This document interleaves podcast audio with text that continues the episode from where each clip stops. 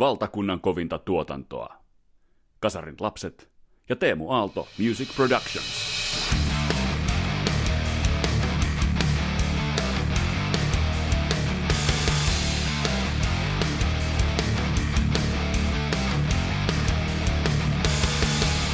Tässä Kasarin lapset -podcastin jaksossa sukelletaan musiikkituotannon syvään päätyyn, kun meillä on vieraana Petri Majuri, ja hänen kädenjälkeään on mahtava ja loistava Oriental Beat-levystä tehty, Hanoi Rocksin Oriental Beat-levystä tehty Real-miksaus. Puhutaan Petrin kanssa vähän siitä, että miten toi syntyi, ja pohditaan vähän näitä miksauksia ja masterointia muutenkin. Mun nimi on Vesa Winberg, tää on Kasarin lapset -podcast. Tervetuloa matkaan mukaan!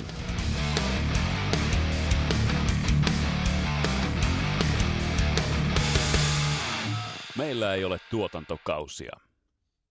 Kasarin lapset ja lehmusroasteri.com. Pitää paikkansa, ja Rock and Roll Never Dies -koodi lehmusroasteri.com -osoitteesta. Sieltä kahvit, kaakaot ja teet tilaukseen. Ja meidän toinen kumppani, joka kulkee matkassa mukana, on Teemu Aalto Music Productions, Insomniumit, Omnium Gatherumit, Marianas Restit ja muut. Voisi sanoa, että Suomen timakointa soundia ja ammattimaisista soundia, loistavaa, briljanttia soundia löytyy tosta studiosta ja tosta pajasta. Pitää paikkansa www.lehmusroasteri.com. Sieltä kahvit, kaakaat ja teet tilaukseen. 15% alennusta, kun käytät koodia Rock and Roll Never Dies. Ja myös Teemu Aalto Music Productions matkassa mukana. Timakkaa soundia, hyvää tuotantoa.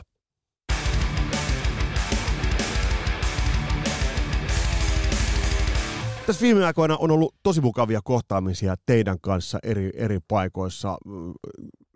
Keikalla, Vaspikeikalla, tosiaan kuten edellisessä jaksossa oli puhetta, niin kasarilapsia näkyi siellä. Ja tuossa myös Pasilan asemalla oli mielenkiintoinen kohtaaminen ja tuli hyvä juttuvinkki. Ja aina juttuvinkkejä saa, kannattaa, pitääkin laittaa. Nimittäin tuli juttuvinkki, että minkä takia ZZ Topia ei ole kattavasti käsitelty.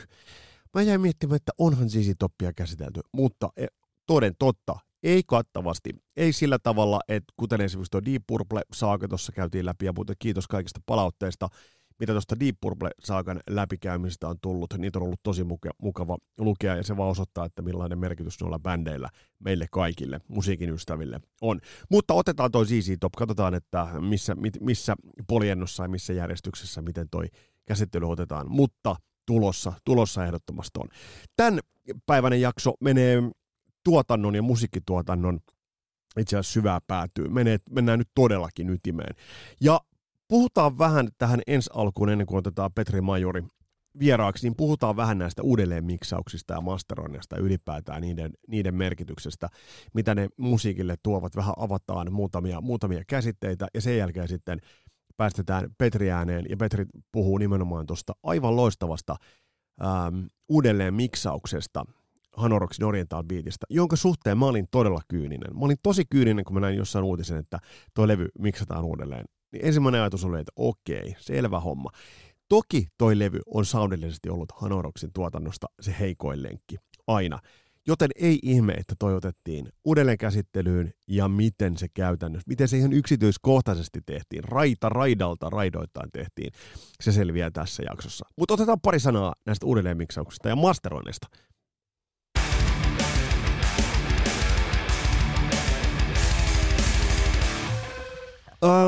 You can't polish a turd, eli paskaa ei voi oikein silotella, vai tuhkasta timantteja. Kummalla tavalla nämä nyt sitten nähdäänkään? Eli faktahan on se, että levy on, tai albumi, musiikki on niin kompleksinen ja monimutkainen ja monimuotoinen kokonaisuus, että jälkeenpäin sä voit vaan tietyllä tavalla, tiettyyn pisteeseen asti sä voit parantaa sitä tuotetta. Fixedin miksähän on sanontaa, että miksauksessa voidaan sitten parannella, mutta siinä, että mihin siinä sitten voidaan mennä ilman, että soitetaan uudelleen, niin siinä on rajansa. Ja mitä sitten tapahtuu siinä vaiheessa, kun tosiasiallisesti vanhaa levyä soitetaan uudelleen, niin onko se enää se originaali tuotos? Tässä mennään vähän filosofisille poluille. Vai sitten onko tämä, että tuhkasta timantteja? Aikoinaan urien alkuvaiheessa rahaa on ollut vähän, levyt on täytynyt tehdä kiireellä. Tekevätkö nämä uudelleen masteroinnit ja miksaukset kunniaa näille levyille? Tässä on kaksi sellaista jakolinjaa, millä tavalla tätä voi oikeastaan katsoa. Eli kaksi kategoriaa, eli nämä tämmöiset urien pidentäjät ja turhakkeet, sitten epäreilusti duunattujen levyjen tämmöinen kunnianpalautus. Tätä voi katsoa kahteen kategoriaan näitä laittaa. Toki tässä on taustalla myös äänitysteknologian, studiotekniikan kehittyminen. Ja totta kai myös fyrkka parillakin eri tavalla. Eli toisaalta näissä masteroinnoissa on se, että nyt kun on enemmän rahaa, niin laitetaan sitä rahaa tähän, jotta saadaan se paremmin tehtyä. Toki kyynisempi kymiläinen voi sitten nähdä niin, että nyt kun tämä tehdään, tästä saadaan uusi versio, niin tällä voidaan tehdä sitä rahaa. Mutta fakta on myös se, että studiotekniikka on kehittynyt todella merkittävästi. 80-luvulla tuli digitaalinen äänenprosessointi. Mutta se on mielenkiintoista, että sä et yksikanttiin voi sanoa, että millä vuosikymmenellä on tehty hyvää soundia ja millä ei, se vaihtele. Jos esimerkiksi kuuntelet legendaarisimmin klassisimpien Beatles-levyjen, vaikkapa jossain BBC:n studiolta, missä nyt ovatkaan äänitetty laadukkailla mikeillä, laadukkaissa tiloissa äänitettyjä instrumentteja, niin nehän soundaa fantastiselta. Joka vuosi, nämä on vähän niin kuin talot. Et eräs kaveri, joka teki töitä kosteuskorjauksissa, talojen kosteuskorjauksissa, sanoi, että jokaisen vuosikymmenen talossa on ne ongelmakohdat, että jotka tuovat sitä huonoa sisäilmaa. Niin tämä pätee oikeastaan vähän niin kuin levyihinkin. Et jokaisen vuosikymmenen levyissä on ne omat ongelmansa, mutta myös omat ansionsa. Jos katsotaan nopeasti ihan yleisellä tasolla, ei mennä sen enemmän detaljeihin, niin miten masterointi ja miksaus eroavat. Miksauksessahan itse asiassa vaikutetaan siihen raitojen keskinäiseen balanssiin. Eli tässä jaksossa esimerkiksi päästään käsiksi siihen, että miten soittimien keskinäistä dynamiikkaa muutetaan. Eli silloin tavallaan mennään siihen alkutuotteeseen käsiksi. Masterointi sitten taas puolestaan on, siinä on kyse äänen värittämisestä, eli siinä on kyse sen valmiin kakun käsittelystä, eli se ajetaan tiettyjen kompuroiden, tiettyjen prosessoreiden lävitse, eli saatetaan käyttää jotain vanhoja vinyylikompuroita, jonka läpi uudet levyt ajetaan, ja siihen saadaan, korostetaan tiettyjä taajuuksia. Ja jo tästä voit päätellä sen, että sen loppukäyttäjän kannalta, niin miten se peruspertsa tai pirkko sitten, kun sieltä suoratoistosta laittaa, lykkää sen autossa sen uudelleen masteroidun levyn soittoon, niin mikä se ero tosiasiallisesti on. Ja sitten kun näitä alkaa olla useampia näitä versioita, kuten esimerkiksi Whitesnaken tapauksessa, niin kyllä se menee todella, todella sekavaksi sopaksi. Yksi asia, joka on tietysti tuonut tähän ihan oman nyanssinsa, niin ovat vinyylilevyt, koska nyt vanhoja levyjä on julkaistu vinyyleinä, ja sieltä on tullut kyllä todella briljanttien jälkeen, mutta sieltä on tullut myös ihan sutta sekundaa, ihan paskaa soundiakin. Eli on muutamia levyjä, jotka ovat sitten vinyylille, jotka ovat äänitetty NS moderneimpina aikoina, ja ne on käännetty sitten analogiselle formaatille, eli vinyylille, niin tästä on muutamia esimerkkejä, jotka ovat todella, todella huonoja, mutta tästä opitaan koko ajan, ja kuten me musakeräjät ollaan huomattu, ja meidän lompakotkin ovat huomanneet, niin näitä vinyyliversioita, uudelleen julkaisuita, näitä tulee todella koko ajan.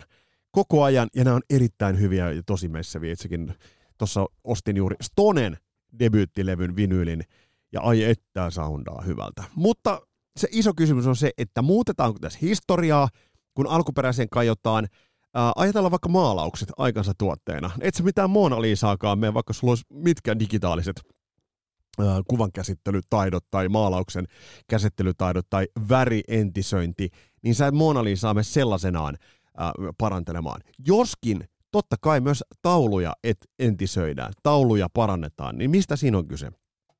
Mutta siinä ei tehdä sille alkuperäiselle teokselle varsinaisesti mitään, jos se puhdistetaan ja kirkastetaan. Ehkä se on tässä kohtaa tätä masterointia. Miksaaminen on sitten vähän toinen asia. Ja sitten se, että soundievoluutio. Eri vuosikymmeninä on taltioitu sen ajan sillä hetkellä käytössä ollut tekninen toteutus ja tuotanto.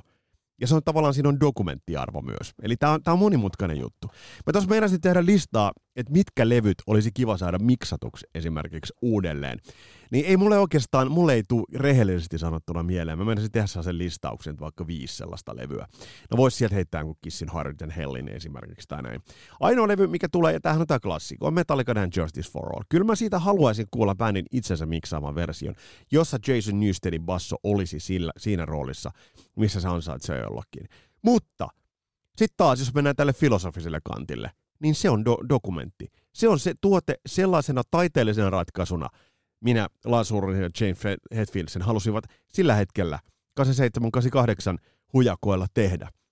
Eli mikäpä minä olen sitä muuttamaan. Ja siitähän löytyy se versio sitä paitsi tuolta verkon ja YouTuben syövereistä, jonne se basso on soitettu ja nostettu sillä tavalla.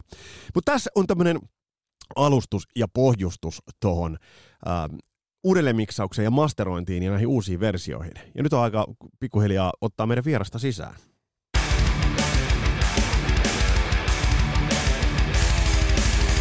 Hanoin Kultaisen kauden levyt on todella teräviä rock'n'roll-dokumentteja. Ne ovat taltioineet todella vimmaisen ja kiimaisen bändin, jossa soundaa aidosti Helsingin, Tukholman ja Lontoon kadut. Tämä ei ole mikään klisee. Ne on todella vereviä rock'n'roll-paketteja. Ne on tehty aikamoisessa hässäkässä. Siellä on ollut kaiken näköistä meneillään ja aineiden käyttöä. Me ei mennä siihen sen tarkemmin. Mutta tämä ehkä pikkasen vaikuttaa sitten niihin soundeihin. Levyjen Hanoin Kultaisen kauden levyjen soundit ovat itse asiassa aika todella heilahtelevia. Siellä ei oikeastaan soundillista punaista lankaa löydy ollenkaan. Ja sitten kun tuli Bob Adrianin tuottama Two Steps from the Move, niin se oli jopa niin hyvällä soundilla tehty, että sitä ei ihan hanoiksi sen takia tunnistanut. Mä muistan, kun mä jununa kuulin High School-biisin, mietin, että mitäs heviä tämä nyt on. Ja edelleen se kuulostaa, se riffi kun lähtee, niin se kuulostaa vähän erikoiselta. Mutta Oriental Beat on yksi niitä levyjä, joka on soundillisesti ollut ongelma. Se on ollut suttunen, se on ollut vähän epäselvä. Mulla on siitä itse asiassa 2 versiota ollut itsellä. Mulla on ollut se vinyyliversio ja sitten mulla on tästä C-kasettiversio, eli Uzi Suicide, Lafkan julkaisema C-kasettiversio Oriental Beatistä. Ja tää on jäänyt aina jollain tavalla sekä biisien osalta että soundillisesti epäselväksi. Mutta ei enää. Tästä ilmestyi uusi versio, Real Mix. Ja tämän levyn miksauksen osalta ison duunin tehnyt Petri Majuri on meidän vieraana. Petri, muistatko milloin ja miten sul alkoi tämän levyn työstäminen? Mä oon jotain kommunikointia tehnyt 2021 maaliskuussa, helmimaaliskuussa, niin tää on tullut puheeksi tää homma. Michaeli taisi soittaa mulle, että ne oli ilmeisesti Samin kanssa juhlallisin menoin mut valinnut miksaamaan tämän levyn. En tiedä, oliko ketään muita ehdokkaita, mutta voitin itseni. Miltä tuntui? No en mä tiedä kauhuissaan. Mä tietysti olet mitä helvettiä, mitä tuli luvattua. En ole kuullut ääntäkään. Paitsi tietysti sen jälkeen piti alkaa kuuntelemaan sitä vanhaa levyä, että oh fuck. Että tuleekohan tuosta mitään, kun se on aika karukuuloinen niin sanotusti. Jos tuosta Oriental Beatistä puhutaan, niin millainen levy toi on sulle ollut tuosta Hanoin koko katalogista nämä vuodet? Se on vähän varmaan ollut just semmoinen, että se on ehkä pudonnut vähän siinä ohi just johtuen siitä, että se oli vähän karukuuloinen silloin. Tietysti mä olin varmaan 17-vuotias, kun se tuli, niin en mä silloin ihan Hanoita ihan älyttömästi kuunnellut. Tuli enemmän hurrikaanisen osastoa ja semmoista niinku Jimi Hendrix kitararock juttua. Et siihen nyt on joutunut tutustua sitten vuosien varrella, kun alettiin tekemään sitä uusia Hanoita siinä 2000-luvun alussahan se oli joo. Niin silloin sitten tuli vähän tutuksi, ehkä kuunneltu enemmänkin noita vanhojakin levyjä. Että No, biisit on hyviä, soundit vähän karut, niin sanotusti tässä Oriental Beatillä. Toi pitää paikkansa. Miten toi homma lähti liikkeellä? Sä laitoit mulle kuvan, että sulla on toi alkuperäiset raitakartat, eli ja mainitsit tuossa vähän, niin oliko ensimmäinen missä kunnossa ensinnäkin noi nauhat olivat? No siis mullehan ei tullut näitä nauhoja. Nämä on mennyt DigiNordiin, jossa nämä on digitoitu silloin, niin kuin mä sanoin sen päivämäärän tuossa alussa, niin oli 2020. Ja Ja noihän on vanhoja nauhoja ja ne pitää uunin kautta käyttää, kun niissä on ne pinnoitteet mennyt vähän heikoksi. Että ne on semmoisia jauhoisia, niin sanottuja jauhokakkuja. Ja kun ne uunissa paistetaan, en muista lämpötilaa, olisiko 70 tai jotain, niin se tiivistyy se jauhorakeisuus sieltä. Ja siinä on sitten se päivä aikaa siirtää ne matskut niin kuin analogimankalta. Se soi ja sitten seuraavana päivänä se on taas dead, se nauha. Semmoinen pikku huomio tuossa oli, kun mä sain sitten näitä matskuja ja mä sitten, kun mä rupesin latailemaan niitä, mä sain varaitoja siis, missä ei lukenut mitään. Että tuossa on vaan real one, real two ja sitten raitoja.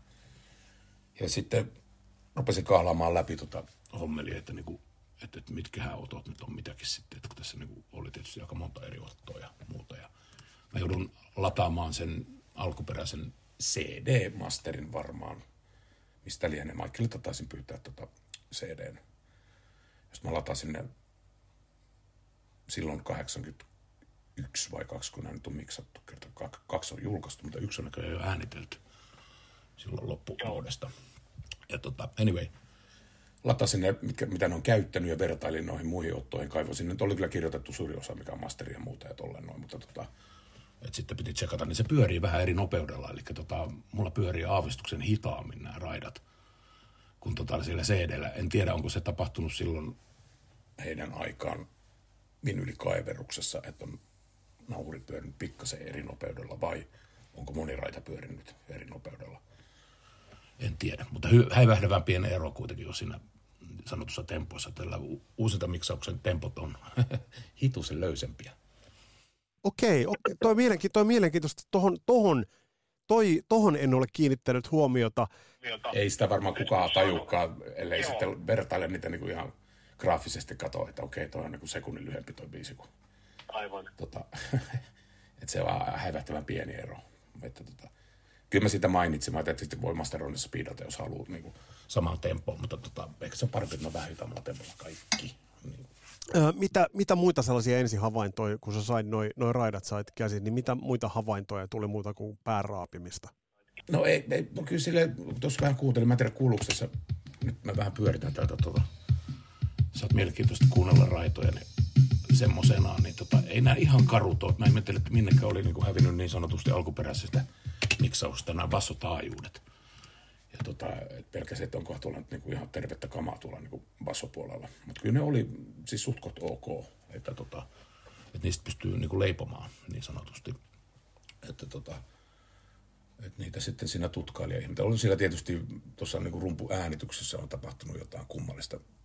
Jotenkin sivukorvalla mä kuulin, että tämä Kip Casino olisi saanut jonkun hermoromahduksen siellä, että se oli riitautunut äänittäjän kanssa. Ja en tiedä, onko tämä nyt tuottajankin kanssa riitautunut tai jotain. Sitten tuntuu, että niinku se ei ollut tyytyväinen ilmeisesti soundeihin.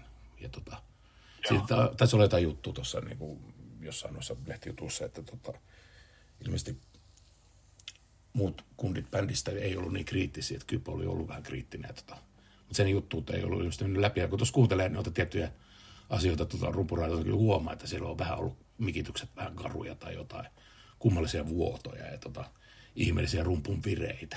Niinku. Että niitä joutuu sitten vähän tuossa miksatessa, niin kun ei viittisi alkaa niin sämplämään, eikä viittinytkään, mä tein se heti sen periaatepäätöksen, että nyt ei tehdä mitään new punkkia tai jotain tuommoista, niin että et kaikki uudestaan soundit, vaan mennään olla alkuperäisillä niin kun pystytään, eli täysin, niin sanotusti. Että se on vähän työlämpää, mutta se on aitoa, niin sanotusti. Mutta se lisää tämän miksauksen, se lisää kyllä sen arvoa, koska eikö näin, että nykyteknologia olisi mahdollistanut yhtä sun toista? Kyllä, siellä olisi voinut sämplää jo kaikki rumpusoundit niin uudestaan, niin sanotusti. Ja mutta sitten siinä vaan käy silleen, että siinä häviää vähän se human groove helposti, kun dynamiikka tasaantuu ja muuta, niin soittajalta lähtee vähän niin yksi aste pois, niin sanotusti. Ja se on ehkä nopeampaa, helpompaa tehdä niin, mutta se ei ole niin aitoa ja niin svengaavaa silloin se soitto. Miten ukot oli tuossa mukana? Tuossa niin kuin kuvistakin on nähty, niin on hauska kuva, kun siinä Andy ja Mike istuu vierekkäin siinä selfietä ottamassa ja muuten. Mutta millaista ohjetta tuli ukolta tuohon miksaukseen sulle? No ei siinä alussa oikeastaan mitään ohjata, että mä tein ne ensimmäiset niinku, vähän niin kuin itse laitoin niinku pöytään nämä biisit, että ne on silleen, ne soundit siellä päin, mistä lähdetään liikkeelle. Ja sitten seuraava vaihe oli, että lähdettiin kahlaamaan noita lauluraitoja läpi ja kitararaitoja, kun siellä oli enemmän niitä ottoja ja muita, niin ne jouduttiin kuuntelemaan sitten, että mikä on käyttistä osasta. Siihen aikaan nämä nauhoitettiin analoginauhalle ja en tiedä oliko minusta miksausautomatiikkaa silloin 81-2, että ne jouduttiin tekemään välimiksauksia niin kuin lauluraidoistakin, että liidi on yhdellä raidalla. Mutta ne on onnellisesti jäänyt niitä aitoja raitoja, mistä nämä välimiksaukset on tehty tiettyihin biiseihin. Ja niitä sitten kahlattiin Michaelin kanssa läpi ja leikattiin niin kuin uudet laulutrackit osaan biiseihin, mihin pystyi. Käytiin läpi kaikki raidat, että tuossa on parempi. Ja tolleen vaihdettiin sitten. Eli siellä on vähän erilaista lauluakin havaittavissa kuin mitä on alkuperäisellä äänitteellä silloin aikoinaan. Mitä löytyi, koska itse esimerkiksi meinasin lentää perseelle, kun ensimmäistä kertaa Visitorin kuuntelin, kun sieltä pre-kooruksessa tulee se jonkinnäköinen synä tulee sieltä, semmoinen arpeggio, tai semmoinen ei arpeggio, mutta semmoinen niin kuin synä jo selkeästi tulee esille, niin millaisia löytöjä tuolta raidoista sä teit, tai te teitte? No joo, siellä tietysti on Visitoria löytyy meidän synä täällä jossain. Kitarat on niin perkele ja tossa näkyy on tommonen jemmaraita. Sieltä kuuluu.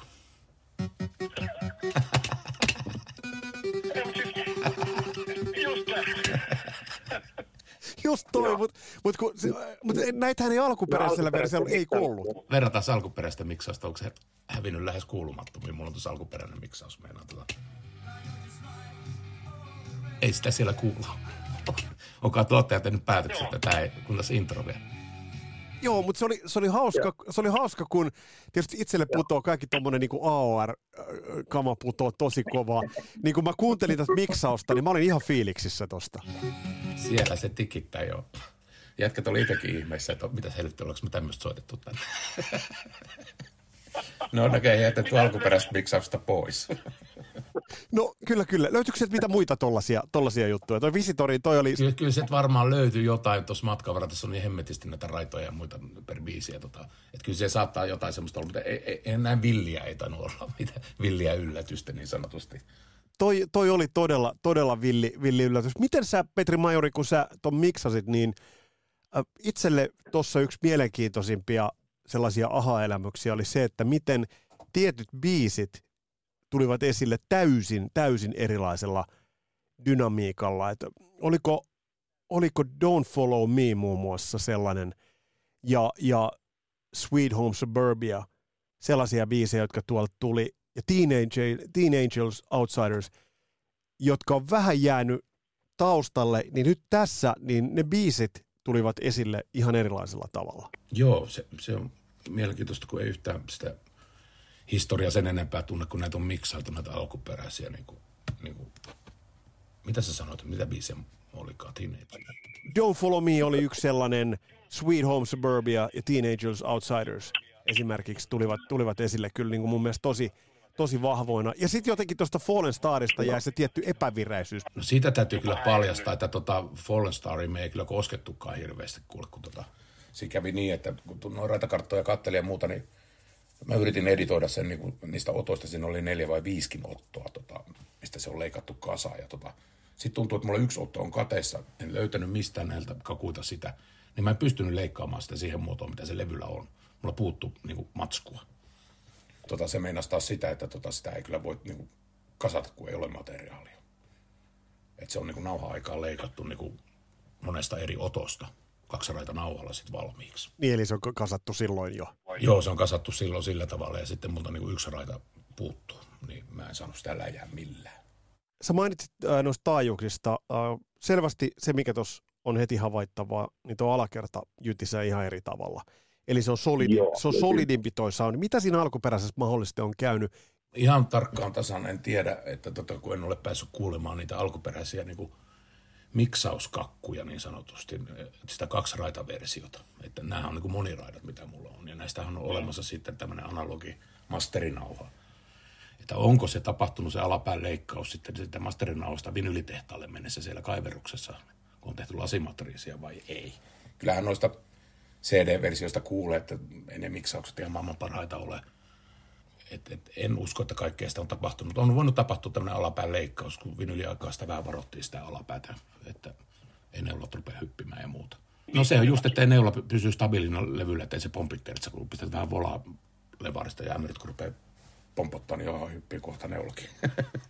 Niin, että se on ihan noinkin pragmaattinen syy, että miksi sitä... Joo, ja sitten siinä on tämä vaiheisuus, että jos on hirveän paljon stereobassoja, niin sitten se kanssa on epävakaa se, että piti vähän vaiheita tsekata, ettei levitellä ihan älyttömän leveelle bassotaajuukseen. Ne monotettiin alle 100 hertsiä yleensä, kaikki bassoäänet. Ja leikattiin vähän pois, niin kuin 40 pois alle. Ne ei vinyli paljon kaipaa. Miten on, saitko tehtyä tuolle levyllä itse asiassa kaiken sen, mitä halusitkin sille tehdä, vai jäikö jotain, joudutteko jotain kompromisseja tekemään? Että... Ei siinä oikeastaan, kyllä se aika pitkän päälle tuli ruuvattua. Siinä meni tietysti aikaa tässä tehdessä, kun oli niin sanottua sopimusneuvotteluja siellä kesken. Että kaikki sopimuspaperit ei ollut ihan selviä vielä Universalilla, niin tämä venähti vähän ehkä senkin takia. Ja sitten se venähti myös sitten näiden vinylituotantoja, kun ne nykyään kestää niin hiton kauan, että levyjen tekeminen ja muuta. Mutta ei jäänyt silleen hampaankoloon hirveästi, että sen verran paljon näitä pääsi ruuvaamaan, että hampaankoloon tuli puhdistettu. Uskotko muuten nyt, että onko toi levy nyt siinä formussa ja tikissä, millaiseksi se on alun perin tarkoitettu tehtävänä? Todennäköisesti on, että en tiedä, olisiko tuosta nyt enää miksaamalla sitten hirveästi parempaa saanut, että nopeasti kun kuuntelin sitä masteria, niin siinä ehkä vähän häivähtää semmoinen niin kuin tämän päivän kirkas yläpää, että se olisi voinut ehkä olla aavistuksen retrompi, että mutta ei sitä enää siinä vaiheessa sitten kiinnittänyt jäljittömästi huomiota. Ei se nyt häiritsevän pirteä ole, mutta voisi sanoa ehkä vähän. Mä en ole itse päässyt vinyliä kuuntelemaan, että miten se on onnistunut se vinylin kaiverus. Että on vaan digiversio kuunnellut niin sanotusti. No ainakin kommentit mitä tuosta on tulleet, niin ovat olleet, mitä on itse seurannut palstoja ja itse seurannut keskustelua, niin toi on saanut kyllä melkoista loimotusta osakseen. Ja myös se kommentteja, että nyt toi miksaus tekee kunniaa noille biiseille. Miltä se susta tuntuu? No toivottavasti. Ei se nyt oikeastaan tunnu silleen. Tämä on mun duuni. Ehkä se tuntuu tuossa 20 päivän kuluttua, jos tuntuu. Kun sä nuo raakaraidat pääsit kuuntelemaan, niin millaisen Hanoi Rocksin sä kuulit siinä? Saiko siinä kiinni vähän siitä 80-luvun alkupuolen elinvoimasta, mitä bändillä silloin oli? Kyllä se aika, niin kuin sieltä kuuluu se nuoruus ja vimma ehkä aika iloisesti. Ja tosi tiukasti bändi soittaa. Paitsi nyt rumpali on ollut välillä vähän hakusessa, mutta se on ollut varmaan just se hermoromahdus. Tai sitten en tiedä lääkityspolitiikasta, mitkä on ollut lääkkeet herroilla. Onko kuitenkin niin, että toi on kuitenkin niin kuin särmästä tiukasti soitettu rock-levy ollut jo silloin? Joo, kyllä se näin on, että, mä sain myös niitä vanhoja nauhoituksia, mitä on nauhoitettu Finvoxilla ja Ruotsissa ja ekalevyn matskuja, missä on kaiken maailman bonushommeleita. Ja siitä kun mä kuuntelin niitä nauhoja, niin siinä kyllä kuuluu se, että Ruotsissa tehdyt niin kuin rumpusoundit oli helvetin paljon paremmat kuin mitä tämä Lontoossa tehdyt nämä. Että siellä, siellä oli todella hyvää soundia niinku. Se oli joku suomalaissukunen äänittäjä, joka siellä oli ollut, I don't know sitä nimeä, mutta että nämä Lontoon-soundit oli kyllä pikkasen semmoiset, niin että onko sinne rahat loppunut tai... Voi hyvin pitää paikkansa. Nyt jotenkin tuntuu, että Oriental Beat soundaa siltä, miltä sen pitääkin. Onko ollut mitään puhetta, että jääkö hommat tähän vai vieläkö olisi joku levy, jota ehkä tarkasteltaisiin? Soundillisestihan ne on ehkä vähän solidampia, jos ajattelee. Ei siinä oikeastaan puhetta ehkä... mistä noista niinku ihan uudelleen miksauksesta oikeasta levyistä, mutta siellä on ne muutamat vanhoja overcheckia tai semmoisia siellä, mitä on Ruotsissa äänitetty ja Filmoksella, mitä ei ole koskaan julkaistu. Niin se voi olla, että sieltä kaivetaan ehkä joskus jotain, jos tulee jotain bokseja tai jotain muuta. Mutta se nähtäköön sitten, en paljasta mitä sieltä löytyy. Tähän loppuun vielä, niin mikä oli sinulla itselläsi fiilis? Sä oot kuitenkin seurannut Hanoi Rocksia pitkään, ja vaikka nuoruusvuosina oli ehkä Guns ja muut, jotka kolahti, mutta nyt jälkeenpäin kun mietit, niin millainen urakka toi oli? Kyllä se aika monen savotta oli, että kyllä siinä sai niinku töitä tehdä, että että sitten tosiaan ne lähtösoundit oli mitä oli, niin kyllä siinä sai ruuvata, että ne sai kuulostaa tuolta, mitä ne nyt kuulostaa. Että ei ollut helppoa. Ei varmasti. Mitä sä sanoisit muuten, kun tätä haastattelua sunkaan valmisteltiin, niin mainitsinkin sulle, että muutamia bändejä, jotka lykkää näitä uudelleen masterointeja, niitä tulee kuin sieniä sateella, niin tämmöinen tavallinen musiikin kuluttaja, niin mihin juttuihin kannattaa kuunnelles kiinnittää huomiota, kun levylautaselta tai soitossa pärähtää jonkun bändin uudelleen masteroitu esimerkiksi levy. Onko se useimmissa tapauksissa vaan vähän tällaista puhetta vai tuoko ne lisäarvoa monestikaan siihen alkuperäiseen nähden? Mitä sä itse koet? No, sanotaanko näitä, että itse mä ainakin luotan korviin, niin kun me kuuntelee. Nykyään tietysti musiikkia kuunnellaan enemmän silmillä kuin korvilla. Mutta kyllä se näin on, että korvat kertoo. Se, että levyyhtiön sedät ja ehkä nykyään täditkin myös haluaa uusinta julkaisuja, että niillä on jotain laittaa, jos tulee uusia sopimuksia. Tai vanhat menee umpeen ja pitäisi saada uutta katalogia kehiin. Helppoa se on tehdä joku remasterointi tai joku. Sitten on taas olevina uusi tuote, vaikka se on sama tuote. Saattaa jopa olla huonompi kuin alkuperäinen. Mutta tosiaan erilaisia formaatteja on ollut tässä eri vuosikymmenen. Kun tämäkin levy on tehty, niin etupäässä vinyyli on ollut ykkösformaatti, ei ehkä niin C-kasettikaan. Ja sitten tuli toi CD välillä, ja mikä oli vähän silleen huono, kun silloin oli Volume War ja muuta, ja masteroitiin tosi lyttyyn kaikki. Niin jos niiden alkuperäisiä tämmöisiä miksausfaileja löytyy, missä on dynamiikka jäljellä, niitä on ehkä järkeä, niin kuin olisi niin sanotusti masteroida uudestaan, jättää se dynamiikka sinne. Mutta en tiedä. Että that's it. Vielä viimeinen kysymys. Jos nyt saisit vapaasti valikoida levyn, minkä pääsisit vastaavalla tavalla työstää ihan noista raikaraidoista alkaen uusiksi, niin mikä olisi sellainen levy meiltä tai maailmalta, jonka haluaisit päästä käsittelemään? Ei mulla mitään semmoista, mä oon vähän niin kuin kaikki ruokainen, että ei mulla mitään ykkösjuttua. Jokaisessa on jotain hyvää ja jotain huonoa. Että ei se pomppaa mikään semmoinen, niin kuin, että mitä. Tietysti, Henriksin levy olisi ehkä mielenkiintoista nähdä niitä ratkaisuja. Siihen malliin kuitenkin ennen aikoihin äänitettiin sinne raidalle aika paljon jo valmiita efektejä, että niitä nyt sitten ei miksauspöydässä niin paljon tehty, mitä nykypäivänä taas tehdään paljon enemmän. Niin kuin miksatessa efektejä ja muuta. Niitä olisi ehkä ollut mielenkiintoista päästä tutkimaan. En mä halus kyllä miksaa mitä uudestaan, mutta olisi kiva pälyillä, mitä se on. Ne on syönyt ne moniraidat. Kiitos Petri. Tämä oli aivan mielettömän hieno kurkistus oikeastaan sinne syvään päätyyn, sinne miksaamisen ytimeen, ja näin se syntyi. Tässä oli tämänkertainen Kasarin Lapset -podcastin jakso. Ihan tarkkaa tietoa ei ole, mitä tuleman pitää. ZZ Topia voisi olla, ja onhan siellä kaikenlaista muutakin. Muutakin tuloillaan, joten hei, me palataan tähän. Mun nimi on Vesa Winberg, tämä on Kasarin Lapset -podcast. Palataan astialle. Moro!